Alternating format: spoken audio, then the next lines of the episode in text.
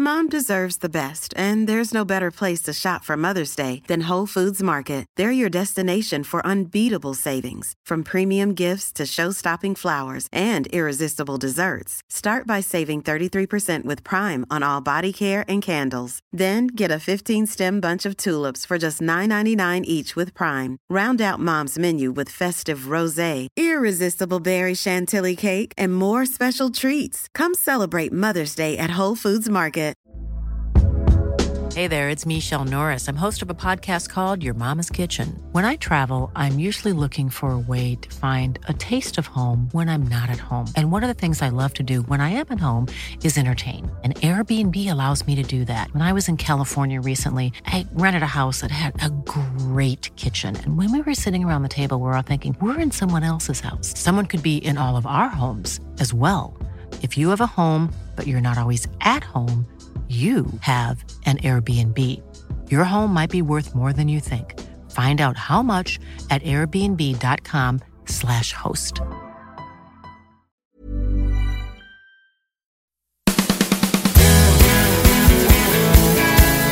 Joined once again on the Grand Old History podcast by Celtic author and historian David Potter.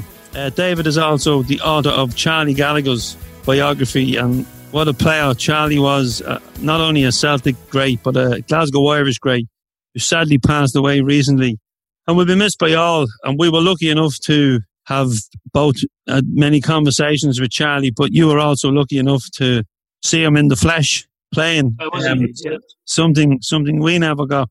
Um, so thanks very much, David, for joining us for a chat. Um, I've spent time in Charlie's company, as I says, uh, an emotional interview done in Ballymena when he spoke about being capped for Ireland, the first um, Glasgow um, player and the first non-Irish born player uh, to to play for Celtic, and he was there along with his good friend John Fallon, and you know, so as I said, I've had the pleasure of being in his company, and a lovely, you know, not only was he you know, a great of Glasgow, a great of Celtic, but he was just a lovely person and, and very modest about his achievements in the game. You wrote a biography you know, what was your impressions of Charlie? And you also seen him playing. Well, um, just the way, just exactly what you're saying there. Um, I think because Andrew, because um, he was indeed a very modest man and a very, a very quiet-spoken man. By no means what you think of a, a professional football player. I mean, usually our professional football players are often a bit tough and a bit brusque and so on. But uh, Charlie wasn't. He was a he's a quiet spoken, uh, nice man, and you really uh, possibly wouldn't even believe what a, a great football player he'd been. Um, uh, simply because he, he didn't really boast very much about himself at all, and uh, he was he was just really a total gentleman. And uh, in, in a way, that sort of reflected the way that he played the game because he, he was always keen to avoid the, the hurly burly of the game, you know, the hard tackles, things like that. That wasn't for him. And he was usually a good enough player and a skillful enough player to avoid all the hard tackles. And uh, the way that he could pass a ball was just absolutely tremendous. He could he seemed to be able to almost curl the ball around the defender and find someone like uh, Bobby Lennox. Bobby Lennox in particular, I seem to remember getting quite a lot of goals from Charlie because, of course, uh, Bobby Lennox needed the ball uh, several yards ahead of him. Unlike Jimmy Johnstone, who preferred it to his feet, uh, Bobby Lennox needed several yards ahead of him. And, and Charlie was able to read this and Charlie was able to understand that. And uh, as I say, he was just such a uh, he was such a lovely player to watch. Um, you could sit in a stand or stand in the terrace and, and just admire the way that uh, he could get in position for a ball. And once he had the ball, he knew more or less exactly where he wanted to put it. And uh, are other things about him as well, of course. Um, uh, he was uh, he wasn't didn't seem to be the fastest of player, but he had a good turn of speed um, as well. Uh, and of course, uh, he could take corner kicks. Uh, the uh, two famous ones, uh, one against Vojvodina and the one that started all against um, Dunfermline in the Scottish Cup final of 1965. But in some ways, I think my favourite corner kick that Charlie Gallagher took was against Morton one day, I think it was J- January the 25th, 1964, in a Scottish Cup game when Morton were running away with the second division championship. They were, you know, 20 points ahead of anybody else, and they were clearly uh, coming up. They were a very good side under Hal Stewart. And Celtic in 1964 weren't all that great. They were they improved from recent years, but they still weren't all that great. And a cup tie, Morton versus Celtic, and a lot of people thought we were in for a real shock today, but we didn't. Um, and uh, Celtic won 3 1. And there was a lovely corner kick that uh, Charlie took. I think it was the middle goal. I think it was the second goal. Uh, took it, and he scored direct from a corner kick. It was one of the few times in my life I've seen a goal scored direct from, from a corner kick. It was uh, just uh, deceived everybody. And of course, it changed the game and it won the game, won the game for Celtic. And of course, his other two corner kicks, well, um, I think I can still envisage him yet trotting across to take that corner kick uh, for the goal that McNeill scored. Funnily enough, as I've possibly said before, I've no clear recollection of the, the ball actually going into the net, but I do remember Charlie Gallagher taking the corner kick and a chap beside me saying, Mack it a good yen, Charlie. I remember that very well. And then the next thing, of course, McNeill had scored. Uh, some people thought it was Tommy Gemmell who'd scored because from a distance we're away at the other end of the Hampden Terrace, which was a long, long way away. And uh, I mean, the, vaguely the same colour of hair, so you could easily make a mistake. But of course, it was Billy McNeill. And then, of course, the one against Vojvodina I've watched, I've been replayed on television several times as well, many times as well and um, we're always grateful to Charlie Gallagher for that. Yeah, and his family connection goes to Gweedore in, in County Donegal. Um, his good friend Charlie McGinley, yes, yes, and Charlie boasts that um, he had a junior Gaelic medal, which Charlie, Paddy Crerand, or Aidan McGeady didn't because their families come from Gweedore as well. So All right, they, yeah, yeah, from the same street, which is amazing. Paddy Crerand, yes. of course, another one of your favourite ever players and one who broke your heart but you know, and, and another European winner, a European Cup winner. Um, when you in your conversations with um, Charlie, because when, when, I spoke to him for Gweedore, he was quite emotional, and I've spoke to his nephew Gaxi, because um, his dad retired to um, Gweedore, so it was always very close to the heart. In any of your conversations, did he take you back to Donegal or, or, or the family? Um, not many. He, when pushed, he would tell me about his family, but no, he, he was. Um, uh, I mean, I only really talked to him about football. He taught me about his early days in in Glasgow junior football. I remember him saying to me once, uh, "Once you've been in Glasgow junior football, you have no fear." Because nothing can possibly happen to you that not happening in, Glasgow junior football. Although tell me that Ayrshire junior football is uh, is worse. I wouldn't. I don't know about that. But uh, as a man who's refereed Angus junior football uh, games in the past, I know it's pretty tough there. I mean, it's no.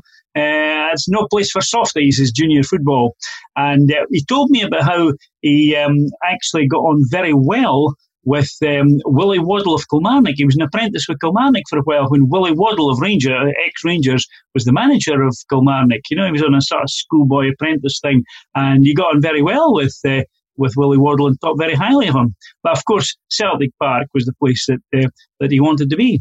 Indeed, it Gorbals boy, and uh, you know, steeped in in the Glasgow Irish. And I saw some lovely tweets um, when he passed away from people in Glasgow about, you know, how proud the Glasgow Irish were of him. Not only, you know, his achievements as Celtic, but the fact that, you know, he, he came home and pulled on the green jersey. The, the Gorbals, um, David, like, it must have been a, a tough place to grow up, but it must have been um, there must have his neighbours and that must have been so proud of him when he made his debut for Celtic. Oh yes, I think they were. I think that uh, the Gorbals, of course, was always um, well known as uh, very much a, a, Celtic supporting area of uh, of Glasgow, and uh, uh, they always said, you know, when Celtic won something. Uh, in the late 40s and early 50s, which wasn't all that often. But for example, the 1951 Scottish Cup and the Coronation Cup of 1953, there was dancing in the streets of the Gorbals And I mean, that was literally true. People would dance in the streets of the Gorbals, apparently, with uh, people playing accordions and all sorts of musical instruments and so on. It was such a such an emotional thing for um, for the Gorbals and and, and, and, and for Celtic and for the Irish community in Glasgow.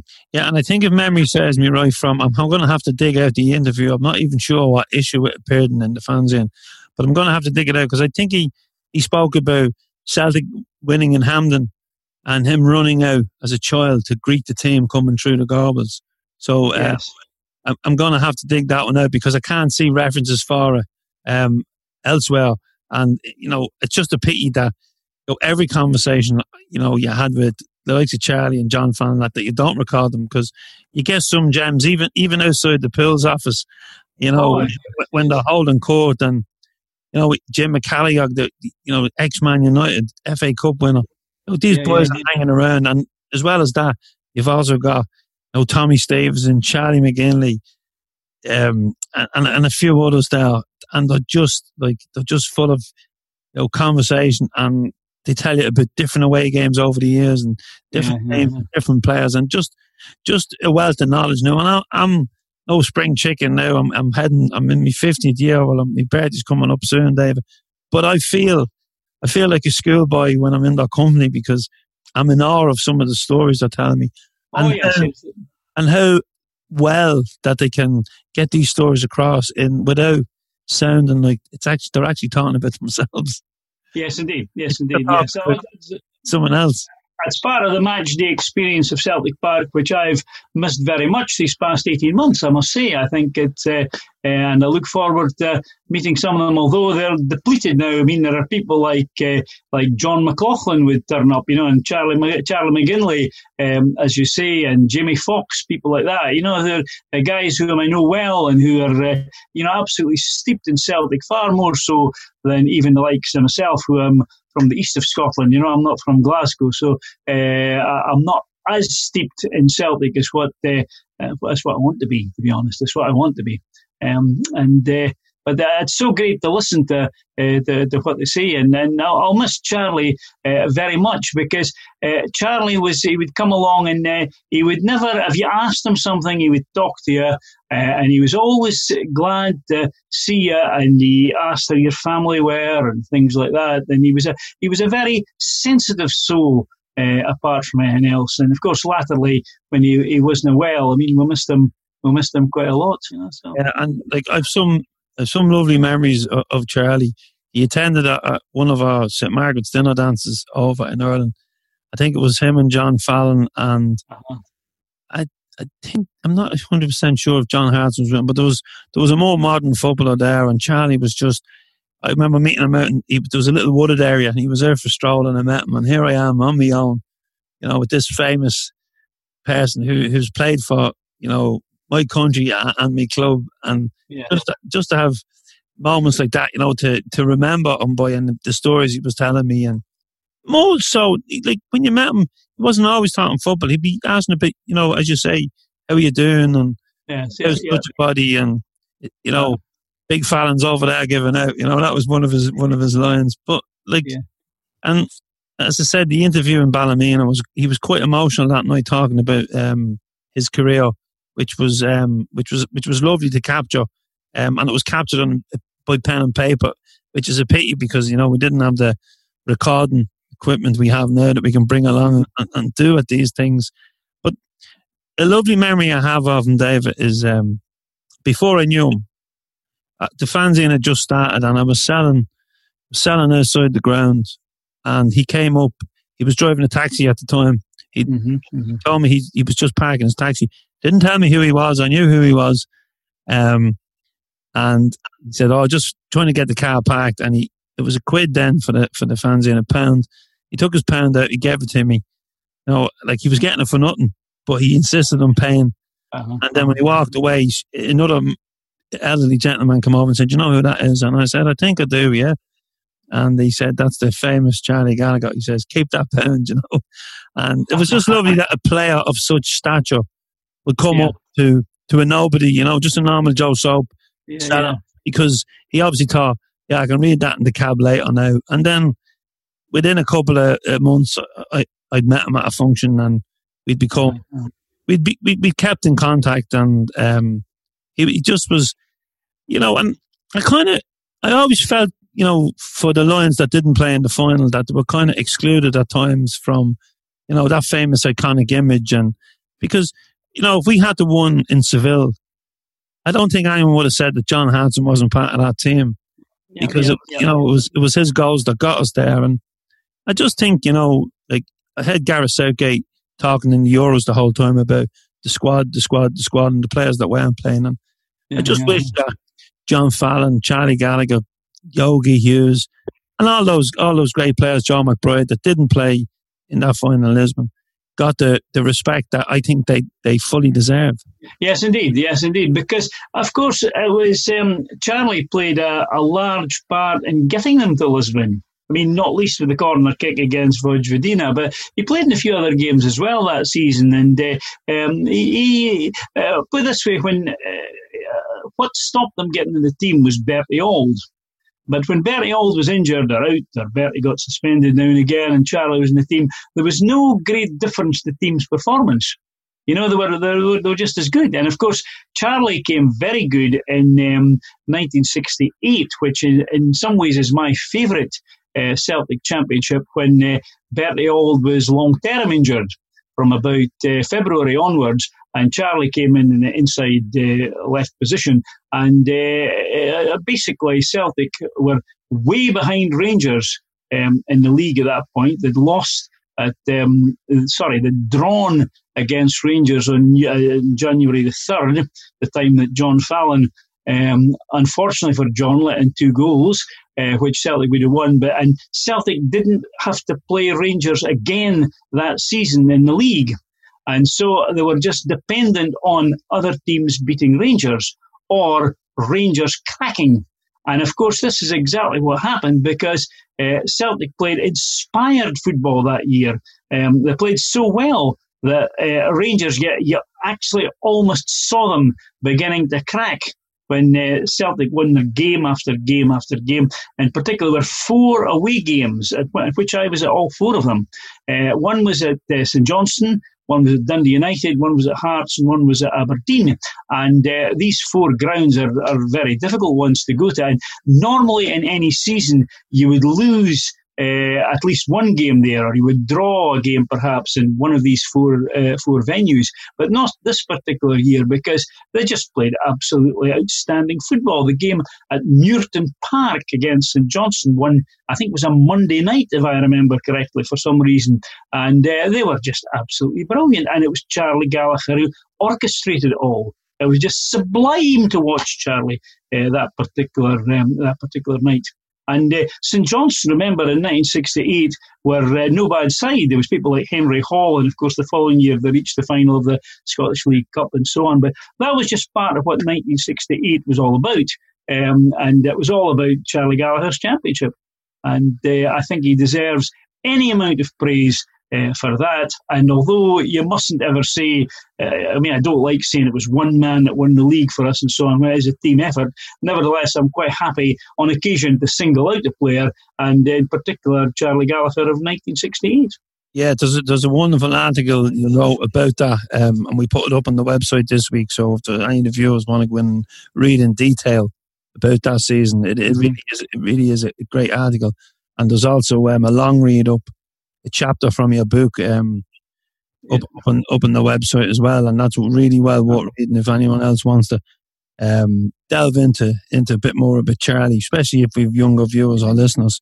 But there were so many yeah. career highlights um, for Charlie at, at Celtic because you know he'd come in at a time when you know Celtic weren't the best, and then he he was there for you know golden years. You know, yes, yeah, yeah, yeah, yeah. And that's why that's why we're paying tribute to Charlie because that's you know the person he was, the player he was, and, and the time he played. His era mm-hmm. was the most successful mm-hmm. era in Celtic's history. What I give him a lot of credit for as well is that he survived, and I use the word advisedly. He survived the bad days when Celtic were run by a man called Bob Kelly, the chairman, who, for all his admirable qualities in other respects, he knew very little about football tactics. he knew very little about actual football. You know, unlike Jock Stein, who clearly did, and that was all the difference when Jock Stein came along.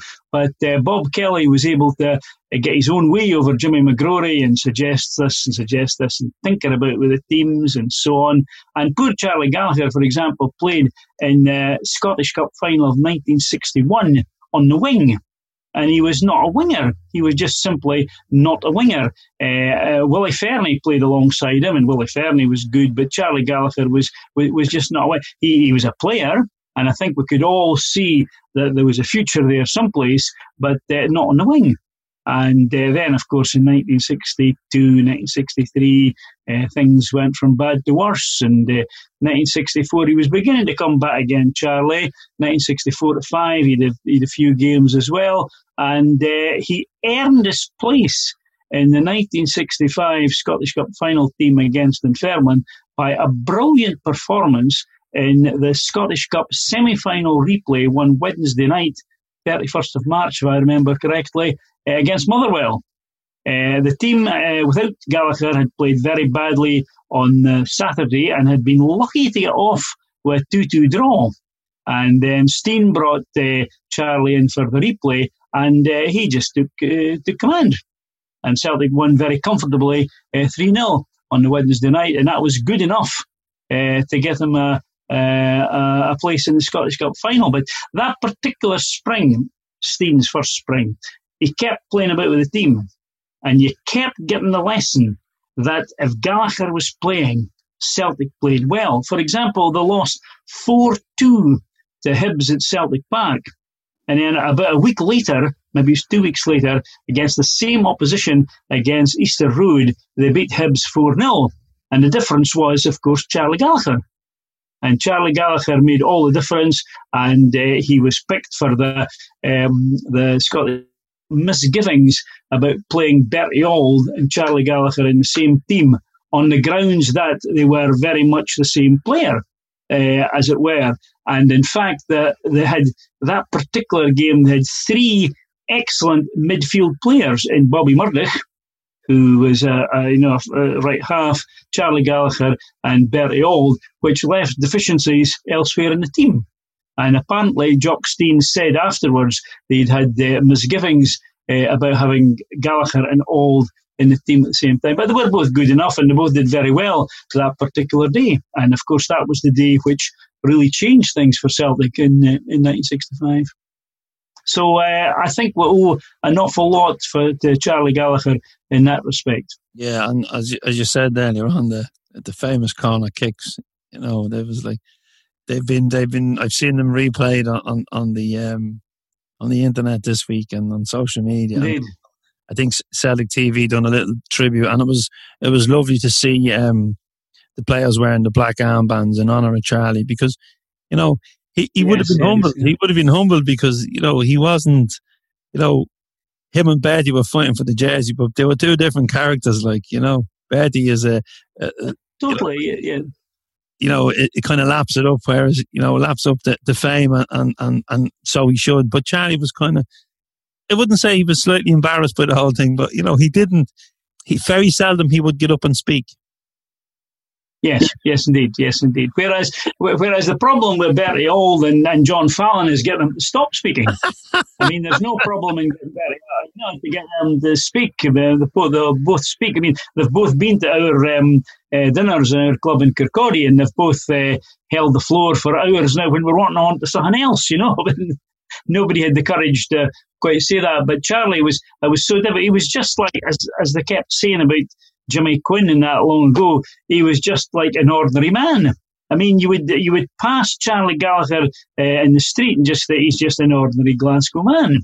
Whereas you would hear Bertie Auld saying, I'm Bertie Auld and I played for Celtic. And you would certainly hear John Fallon saying, I'm John Fallon and I played for Celtic. You know, it would certainly, you would be in his company for about five seconds uh, before he managed to work it into conversations. but uh, very old. Uh, but uh, Charlie Gallagher, totally different uh, man. Funnily enough, um, I uh, several times I went to Charlie's house, uh, and uh, his wife. Mary, Mary Rose, I think her name is, eh, uh, a fascinating character in her own right because she used to be uh, an, an opera singer uh, not in the professional stage, but in the amateur stage. She was an uh, uh eh, singer. She was taking parts like, for example, Katisha in the Mikado. You know the one on a tree by a river, a little that that one. Apparently, she sang that one. So she was a she was an amateur opera singer. Fascinating character in her own right. She was a, a lovely lady. She still is a lovely lady. And of course, uh, his daughter Claire is the head mistress of St Modan's High School in uh, in Stirling. So uh, I mean, the family has done very well for themselves, and uh, and uh, I mean, apart from the fact that uh, Charlie played for Celtic, there's a lot to be proud of and happy about in that family as well. A lovely family. Yeah, and then like it's it's so unusual to have you know, like if you get have one good footballer in a family, it's, it's you know, it's good. But then if you, if your first cousin mm-hmm. from the you know living in the Gorbals and from you know family from Gweedore, you know both Celtic players, yeah. both in the team at the same time, and uh, yeah, yeah, yeah, yeah, yeah, and both, you know, yes. Charlie, you know, featured in Celtic's run for the European Cup, and then, yeah, I'm sure Paddy Crerand thought, Jesus, what did I leave Celtic for? You know, I could have won a European Cup, but yeah, yeah. the following year he wins yeah, it with Manchester United. So it's amazing story about the family. Of course, if if, um, if uh, Jock Stein had been the manager of Celtic, Pat Crerand would never have gone. Would never have gone. He would never have left Celtic. Uh, he would never have gone to Manchester United or anyone else in the world, I don't think, but if Jock Stein had been the manager. And but you wouldn't course, have been uh, heartbroken. I wouldn't have been quite so heartbroken, yes. Uh, for yeah, anyone that hasn't heard David speak before, um, Paddy Crerand was, was, I think, his first Celtic hero. And he was devastated oh. when, when he left the club. Um, oh, aye, aye. We said earlier on um, that we spoke about the Pools office and who holds court there. And I, I, forgot to say, Jim Ward is there as well. Jim's great, great yes. character. Yeah, yeah, yeah. Uh, but I, would like to just, um, you know, pass on my deepest condolences to, to all Charlie's family. Um, yes, I've been in contact with Gagsy, who's his nephew, and he he was just so proud of of his of his uncle, and yeah, like Tommy Stevenson, uh, very was very good to Charlie um, bringing him around and that. And of course, Charlie McGinley and Big John Fallon was, you know, the double act, you know, the, the, the quiet man and, and the and the not so quiet man. And then, and, and as I said, you know, Jim McCalliog, former Man United, uh, you know, the man who scored the goal against England when Scotland unofficially became world champions. Like, yeah, he, yeah, he yeah. put up a lovely tribute as well this week on, on social media to Charlie. So I think Yeah, yeah. Charlie would be humble, David. But I'm going to leave the, the final word to you about Charlie. If you can just sum up Charlie from, you know, his career and, and his life.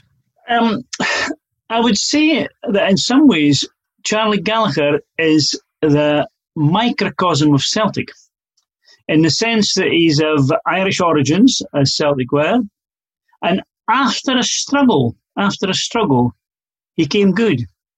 Now, Charlie's struggle was, of course, in the early 60s when the club was badly, badly managed.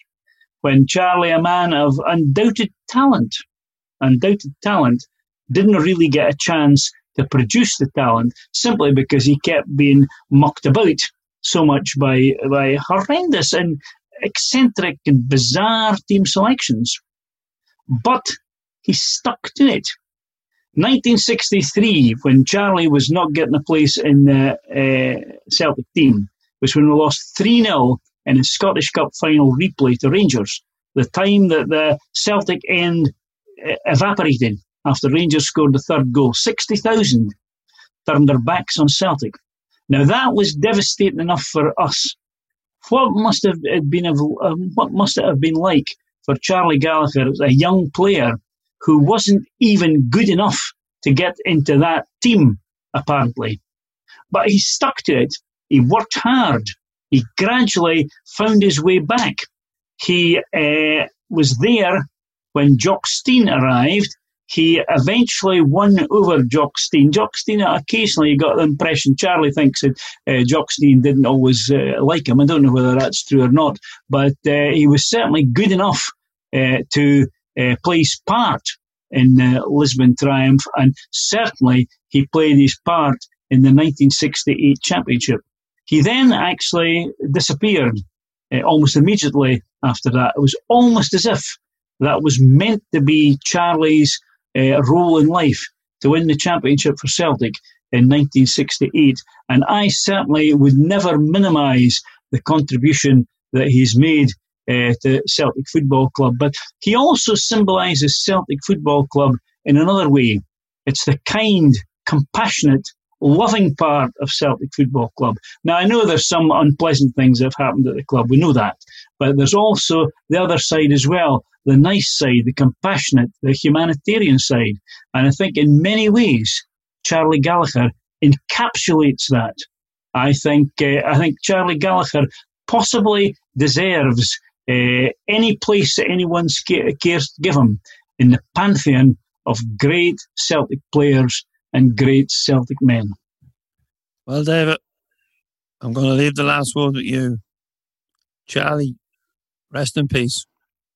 Rest in peace, Charlie Gallagher. R.I.P.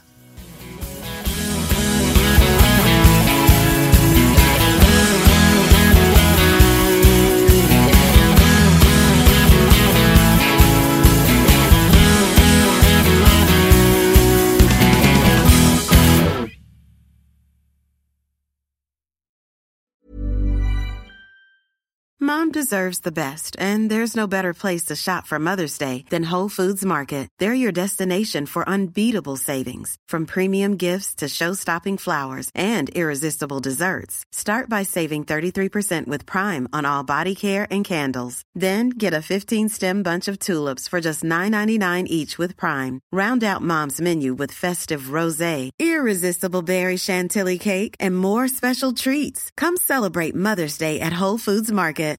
Hi, I'm Daniel, founder of Pretty Litter. Cats and cat owners deserve better than any old fashioned litter. That's why I teamed up with scientists and veterinarians to create Pretty Litter. Its innovative crystal formula has superior odor control and weighs up to 80% less than clay litter. Pretty Litter even monitors health by changing colors to help detect early signs of potential illness. It's the world's smartest kitty litter.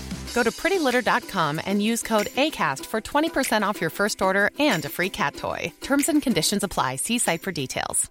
Mom deserves the best, and there's no better place to shop for Mother's Day than Whole Foods Market. They're your destination for unbeatable savings, from premium gifts to show-stopping flowers and irresistible desserts. Start by saving 33% with Prime on all body care and candles. Then get a 15-stem bunch of tulips for just $9.99 each with Prime. Round out Mom's menu with festive rosé, irresistible berry chantilly cake, and more special treats. Come celebrate Mother's Day at Whole Foods Market.